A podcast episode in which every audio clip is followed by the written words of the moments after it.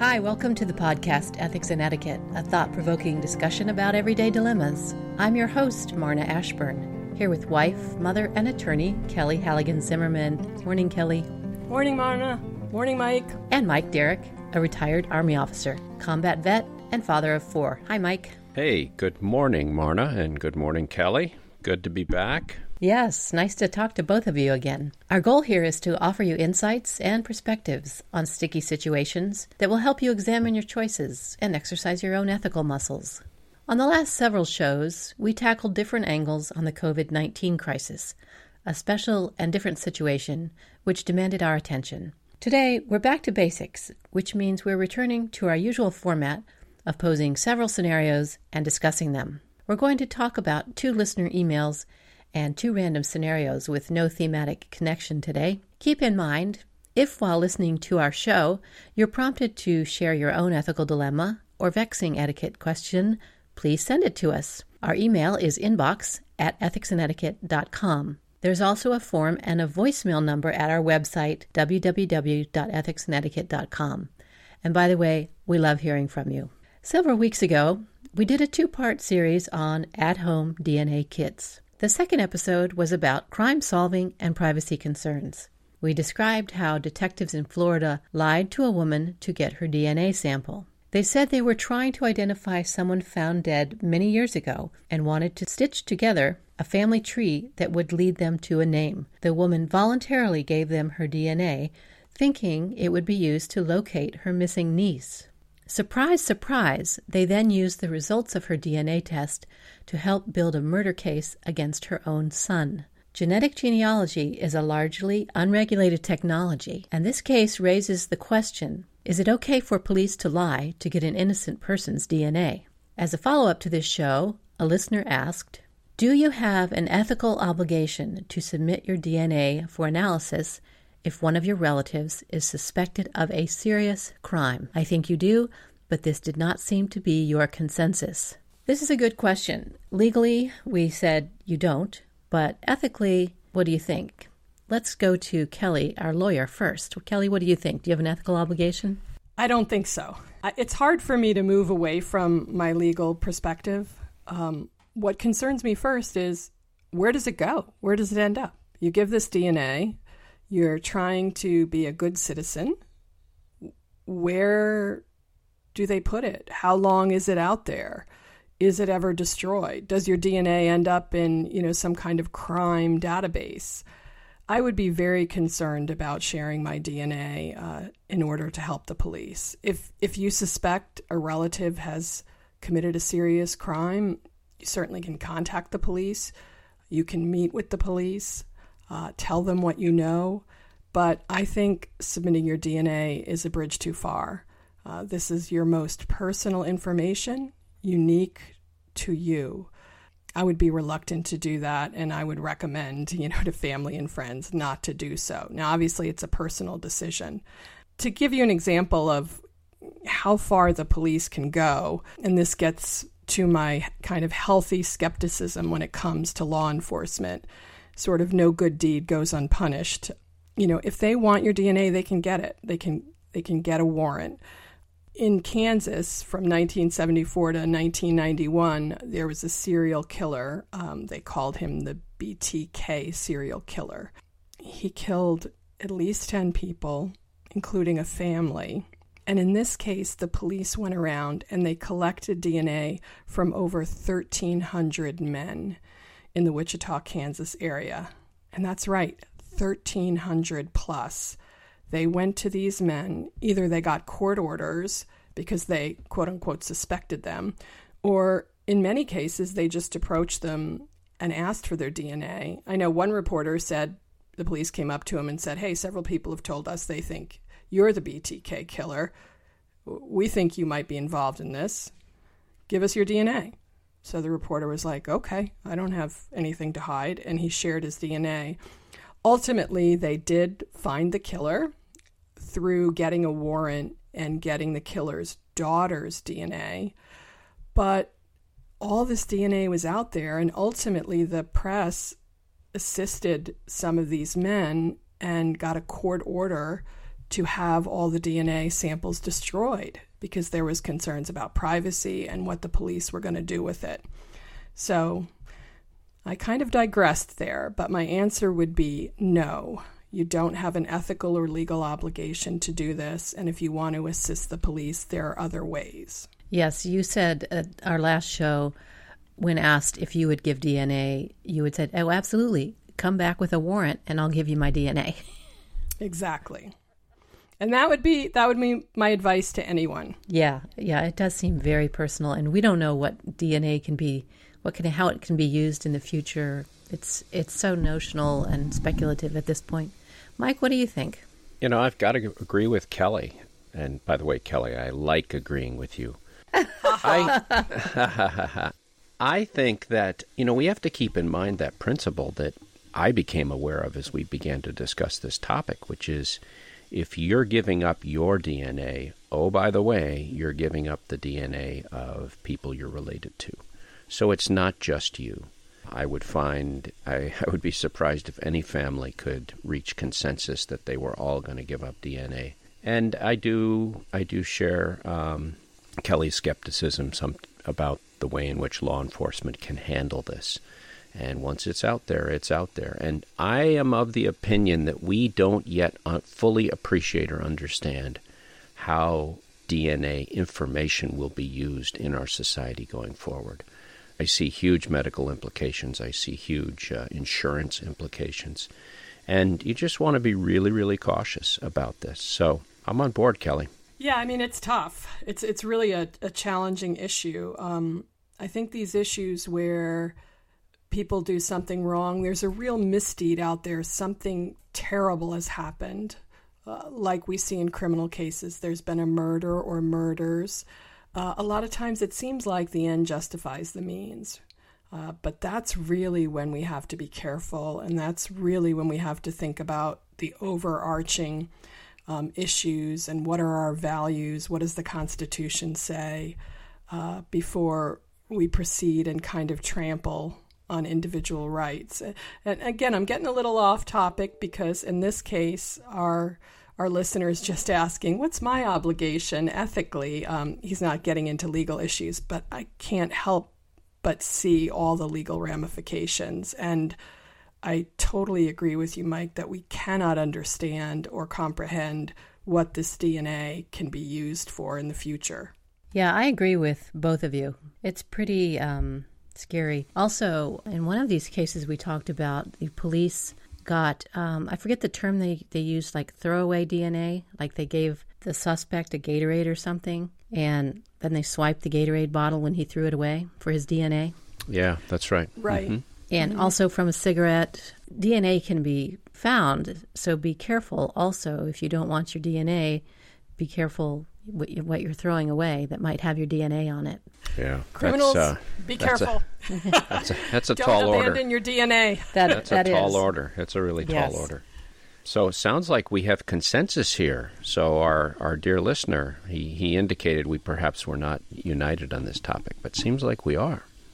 Yeah, I think we are, but I think our listener disagrees with us. He thinks, Aha, um, yeah, yeah. He, he thinks you do one does have an ethical obligation. I think you know if you want to assist law, law enforcement, there are ways you can do it. Just like Kelly said, you can answer questions or whatnot within the purview of normal citizenry. But I think giving your DNA without a warrant is beyond the purview. Yeah, sounds good to me. All right, stick with us. We'll be right back with more listener email.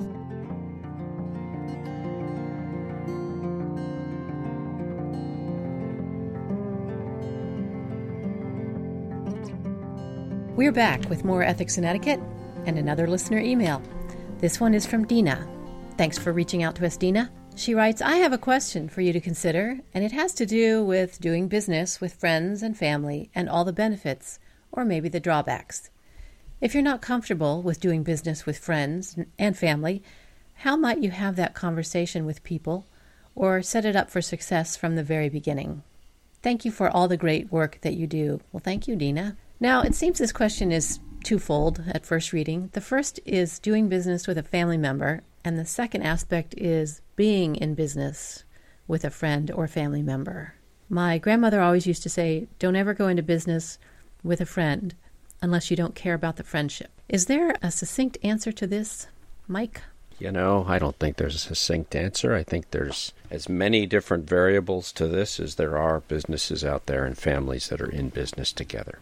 But I think there's some things you can do to try to uh, make it work. And and like any business venture, I think when you decide to go into business with someone, you need to know what their motivations are, what their goals are. Same principle would apply if you had someone joining a business. Let's say a young family member comes to join a family business. You know, the people, the family who's running the business needs to know what the, the motivation of that young person is. And is it compatible with the business? Is it compatible with the other leaders in that business? So I think you know, obviously, family businesses are a, a bedrock of our nation, a bedrock of our economy, but you got to be really careful because not only is business often a risky venture, you also fold in the family relationship sometimes. Even though we may say it's you have to separate personal and professional relationships, it's really hard when uh, you have family situation. Yeah, I think everybody who's involved in a family business has to be a little better of a communicator than you would find normally in business. There's got to be more openness. Things have to be written down.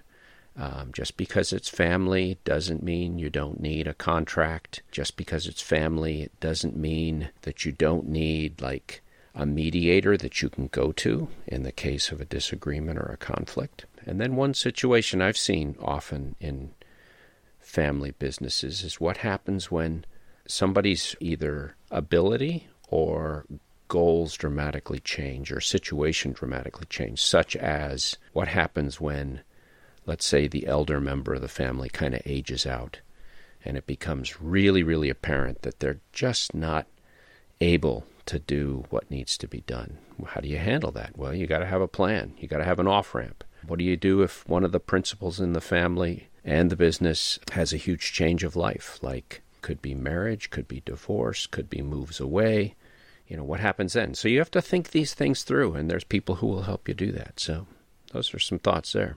Kelly, what are your thoughts? Yeah, I agree. A lot of the issues that Mike pointed out can be handled with good legal advice, legal guidance, and having the proper documents in place. Having said that, I'd say don't do it. I mean, just based on my own experience, uh, don't do it. It's not worth it. I think you want to have arm's length transactions in your life. And, you know, buyer beware, things that are, are, are arm's length. You've got to be responsible for your decisions and you've got to live with them. When you get into a situation with good friends or family, expectations change. It's no longer arm's length. When you bring money into it, oh boy, that really changes things. People say it's not about the money. It's always about oh, the money. It changes it's things al- dramatically. Yeah, it's always about the money. Remember um, our discussions on inheritance? Sorry. exactly. Two of them. yeah, yeah, right. I mean, you're held to a different standard.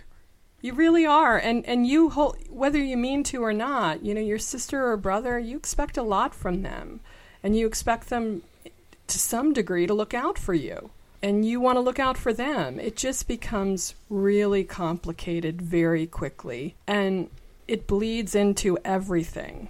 Um, you know, Thanksgiving, Christmas, get-togethers. You know, if the business is going bad, it's it's so stressful and it impacts every aspect of entire families. And I've seen it in my own family. I just think family's challenging enough and it's too important to risk bringing in business if you can avoid it, right? I mean, I understand that there are these family businesses that have, you know, been in families for generations. Um, I'm not knocking it at all, but I'm saying if you have a chance, like if you're thinking about it, I would stay away from it.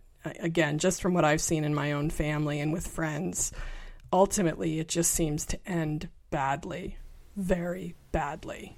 And, you know, you end up with families that are, in many cases, you know, divided and relationships that are destroyed. And I would also say, you know, as a woman, a lot of times women end up with the short end of the stick.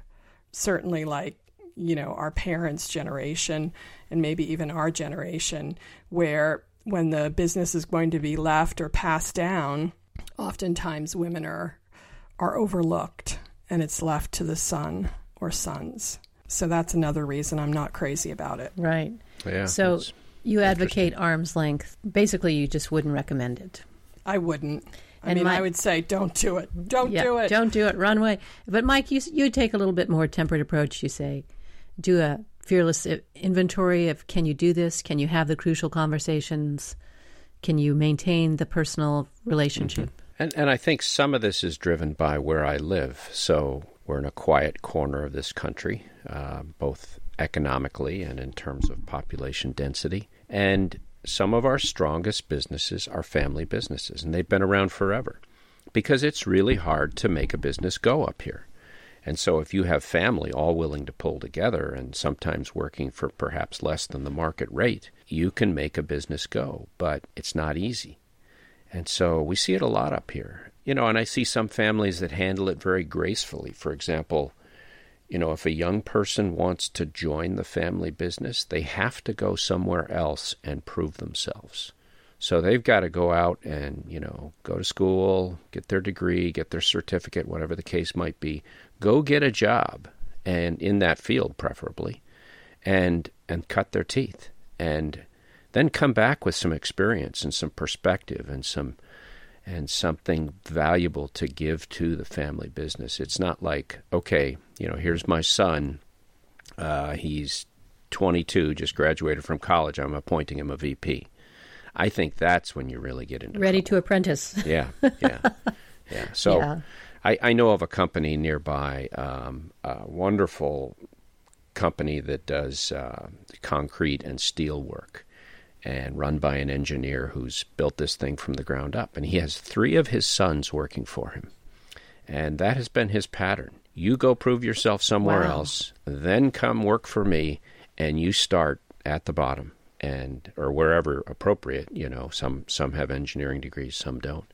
But you start, you know, in a in a skill and experience appropriate position and prove yourself not only outside the company but inside the company. This guy's able to maintain, I think, a, a strong company, but even stronger because his three sons are totally on board. And I think that's wonderful. And it is really, as you said, the foundation of this country, you know, small businesses, and a lot of them are family owned. But ultimately, and I, I, you know, I hate to be a Debbie Downer, but ultimately, those three sons are going to be left with that business. And the chances of that working out well are slim.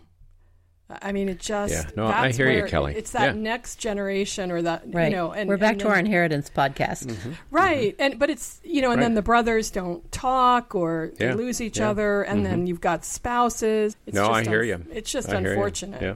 It can become so challenging. It can. It can. I I think though that sometimes there are families for for which this is the only path forward. You know, this is their identity, this is their way of making a living, this is how they contribute to the community. It may not be perfect, but they're going to figure it out and some do and some don't. Yeah, I'm always amazed at family run businesses that can last and last through the decades. I think it's it's wonderful. I don't know how they do it. As for me, I'm going to stick with my grandmother's wisdom, which is don't go into business with friends or family unless you don't care about the relationship. Hmm. Yeah. Okay. I know. All I'm right, gonna not an with easy Kelly one. on that one. No, So no consensus here. Grandma's a very smart woman. I I have seen so many friendships and relationships blow up in a business context. I've seen enough to know that I think my grandmother's right. I'm going to make that blanket statement. All right. More Let's to come for right after the break. Stick with us.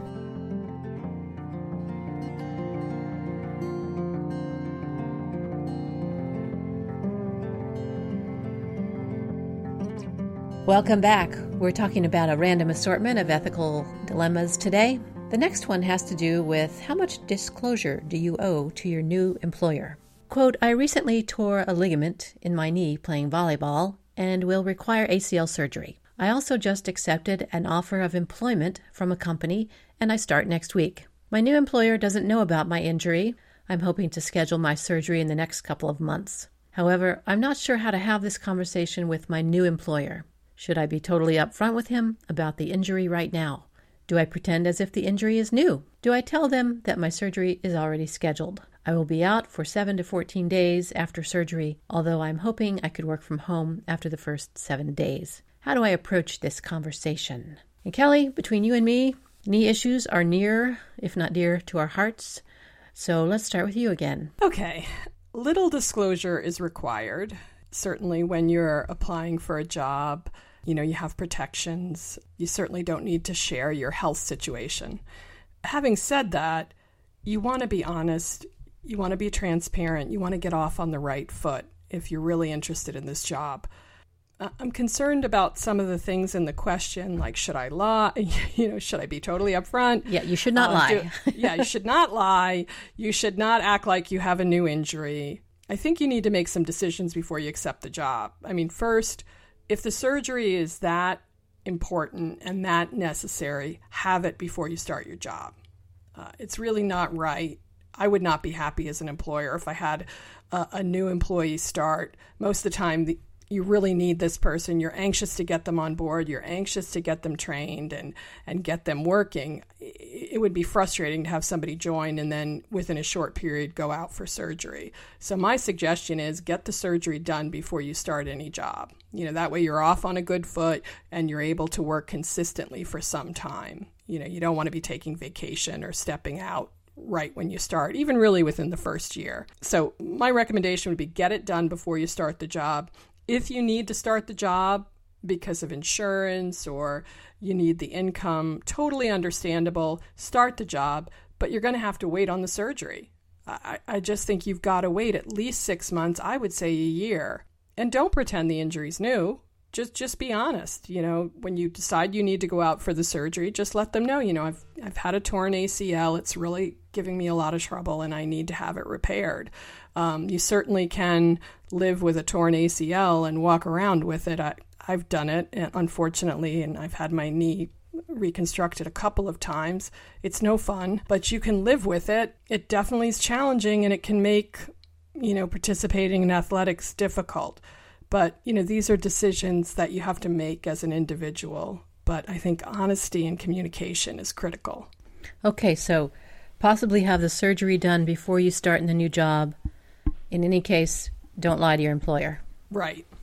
All right, Mike? I think that's very sound wisdom. I would strongly, strongly warn against trying to somehow pass this off as a surprise or recently happened. It just, you know, if this job's important and you're willing to make that kind of shift in your career, you've got to give that employer his his or her due respect. So openness. I think Kelly's idea of waiting is good, and sometimes that's also physiologically helpful to let the knee settle down and not be so swollen and all that. So I think that's the right answer. Now, do you think you owe your employer any explanation beforehand when you start the work? You said openness and honesty. Should you tell them that you have a knee problem that will require surgery in the future? Well, it, it kind of. I don't think so. You know, it kind of depends. If you come in and you're wearing a, a leg cast or you're on crutches, um, you know, something something probably ought to be said, right? right? You know, because because otherwise you're not going to get the job. The sequencing in this scenario is a little unclear. Did the injury happen before the job was offered or after? And that's important. But I think the right thing to do here is be perfectly open and then be willing to to make a, a personal sacrifice for the sake of this new position, which is important to the employee and the employer. I think Mike's right. But I also think you don't you're not obligated during the interview process or when you first start your job to go in and go, "Oh, I want to let you know I have these health issues." That may impact my employment. right. you know, sometimes I get a, a fever. HIPAA problem there. sometimes I have headaches, and sometimes, yeah, yeah, no, you don't need to do that. I, I think you go in and you work hard, and if you feel like you need to have the surgery, you, you try to put it mm-hmm. off as long as you can. Right. So the first couple months of a new job is a pretty steep learning curve. So you, you wouldn't want to miss that or break it up, I wouldn't think. Yes, you would not. I think really six months. I mean, my experience has been, and I don't know if I'm slow or what, but usually the first six months is tough. I mean, you're Yeah. really getting up to speed. You're really learning the position. You're you're trying to, you know, work with your colleagues, get to know them, have them get to know you, prove that you belong. I, I just don't think you want to disturb that. Right. I also question this 7 to 14 days. That seems very conservative for an ACL surgery. What do you think? You think it would be longer, Marna? I do. Yeah, I think they they do such an amazing job nowadays. Uh, you know, in recovery, you're in and out of the hospital. I don't know. It it is going to affect your performance, though. You're going to be uncomfortable. You need to keep the leg up. Right. You may be on meds. It- It's difficult. Yeah. So, listener, go ahead and be a little bit more forthright with your employer. Give them the honesty that you would like. And I think we all agree schedule the surgery after the first six months of your new job.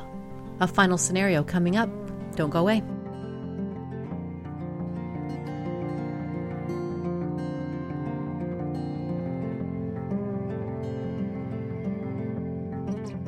And finally, here's a little scenario from my recent life that some of our listeners may be able to relate to. I'm an acquaintance of a couple who rents a condominium in my complex. They're looking to purchase a unit here and have been checking out some that are for sale. When I ran into her last week, she asked me point blank, in sort of a demanding way, I have to say, how much did you pay for your unit and how much is it worth now? I was taken aback by her question because it seems like that's personal information to me. A friend pointed out to me later, however, that all that information is available online, so it's not really personal. So, two questions. Does that question cross a line, or am I just being overly sensitive? And two, how can I handle it in the future if I don't want to engage in that conversation? Mike, start with you. Sounds like you have a pretty artless neighbor. You know, there's there are ways to ask that question, and there are ways not to ask that question. Exactly. So may, maybe you don't want these people to be owners in the condominium complex, and you can sabotage their effort, Marna. Um, well, there's that. it is out there for the most part. I mean, some of the details may not be, and some of the dynamics may not be. Um, I mean, there are there are legal numbers. How much was it listed for? How much did it sell for? And what it's worth right now, especially in this economy, is a bit of a, a guess, anyhow. So you can kind of play it off as, you know, "Ah, I'm not quite sure. Yeah, I, I think I paid this much, and what it's worth now, I don't know. I kind of hope it's you know, I hope it's held at least a little of its value, whatever. Or if you really like the people, you can help them out. But it just sounds like this neighbor's kind of uh, artless, you know, just doesn't quite know how to handle herself uh, in this situation. Well, that's a very artful way to describe her, Mike. Yeah, okay. Is that a word even? Yeah. Artless? Or artful. Lacking in art? We just made it one. There Kelly, go. what do you think? Um, can I ask how old is your neighbor, just roughly? In her 70s. Oh, wow. Okay. Yeah, so I think her behavior is a little unusual uh, because I think for that generation, it, people are pretty sensitive about what they would consider personal information. And I know with my parents, they're in their 70s, and anything involving money is considered personal information in their minds and should not be talked about. What people make, Right. what they pay in taxes, Right. how much they they paid for their car or their house. So that's unusual. I thought she might be younger. I know with with my kids and nieces and nephews, you know, in their 20s and early 30s, they're much more open about everything and, and willing to, to talk about it, whether it be what they make or their relationships. Um, so I thought maybe she was younger. And I think a lot of it is in how you say it. Oh, I How- agree. In the delivery, you know, so it sounds like she was uh, very curt and maybe demanding. She was very she- in my face. Yeah, so that that's unfortunate. She probably could have said like, "Hey, Marna, um, I don't mean to be intrusive or or nosy, but you know, and I did look online, but would you be comfortable sharing with me what you paid for your condo? Because I know you bought it recently and we're interested, you know, and give you an out. So you feel like, oh, you know, you can you can sort of say, you know, I, I really wouldn't, or I, I don't have the information handy, or kind of give you a way to politely decline. But she didn't do that, and that, that's unfortunate. What I do when people ask stuff that I don't want to answer is I just don't answer. And I, I don't say, you know, I don't want to answer your question. It's really none of your business. I usually just kind of fib and say, oh gosh, I can't remember. It was a couple years ago, or I just, I don't know. Just equivocate. I'm having a senior moment here. Sorry. Right. Yeah. Well, and talking about this to a friend of mine, I realized it was really her delivery style that bothered me so much. It was so in my face. Whereas if she had said, Do you mind if I ask you uh, what you paid for your condo? And how long ago was that? I probably would have told her no problem. But I just was taken aback by her style. So you're right, it's all in the style. Yeah, the delivery. But it does take a lot of nerve to ask that. I, I'm I mean, I'm pretty outgoing, but I would never ask anybody anything like that. I'd just look it up online. Yeah. Well, and that was the other thing my friend said. She said, just say, you know what? All that information's online. Let me tell you what the website is, and you can go there and check the tab, this tab that says property, and it can tell you everything you need to know. And that's how I could have deflected that. Yeah, but that's like, that really is like what Mike said. That's basically saying, I don't want you here. Like, Yeah. I mean, that's just kind of, that's snarky. You think it's snarky? Yeah. I thought it was helpful. I think it's snarky to be like, well, I'll give you the website. You can look it up. Well, I think you could couch it like you're going to be able to find so much information. Yeah, some folks aren't going to be able to navigate that too. So, So, do you think that's snarky? you know, again, it depends on your delivery. If sometimes meeting snarkiness with snarkiness can, if that gets you your desired effect, then, you know, go for it. She's not going out of her way to be very courteous. Right? You know, No. there's certain people who are just hard nosed, you know. Some people some people have gotten to where they are in life and just because of determination and drive and sometimes that comes packaged in a little bit of a rough package. Again, it depends on how well you know these people and um, frankly, do you want them I don't know how close they would be, the unit they're looking at, but you get to maybe shape your own destiny here, Marna. You know, do you want these people as neighbors? Or do you want to help them be your neighbors? Right. I could certainly take that in, in many different directions. Yeah, I, I don't think you ever want to be snarky, though, if you can help it. You're better than that. Well, I didn't think it was snarky, but maybe it was. Depends on how you say I it. I thought it was you being know? helpful. Yeah. Yeah, she may not have known that you all that information's online. Actually, I didn't realize that it was all online until my friend pointed it out. Back to there. privacy. Didn't we start this with DNA? Everything's out there. It's true. It's true. We'll be right back with our final segment, Endnotes right after the break.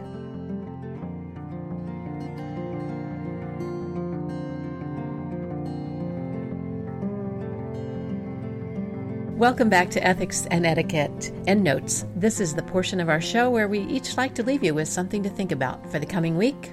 Mike, I'm going to start with you. Thanks, Marna. And I just want to share with our listeners, uh, you know, we're in a very unusual time. And, you know, we made the decision here at Ethics and Etiquette to go back to our usual format and kind of do something normal. And at least from my perspective, it felt really good to talk about kind of normal life, even though we're talking about difficult situations. But I fully realize that life in our country right now, for many of our listeners, is not normal. I think you've heard me say many times my wife and I live in a quiet corner of our country, and we've been seven weeks now pretty much in the house, other than uh, necessary trips to get supplies.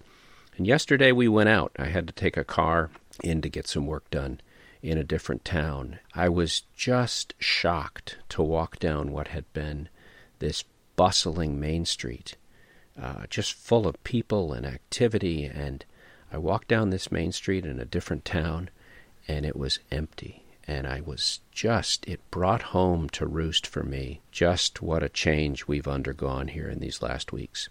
And so, for all our listeners out there who are whose lives have changed and, and probably for the worse, I just want to give you a sh- give a shout out to you. Thanks, Mike. That was a nice thought.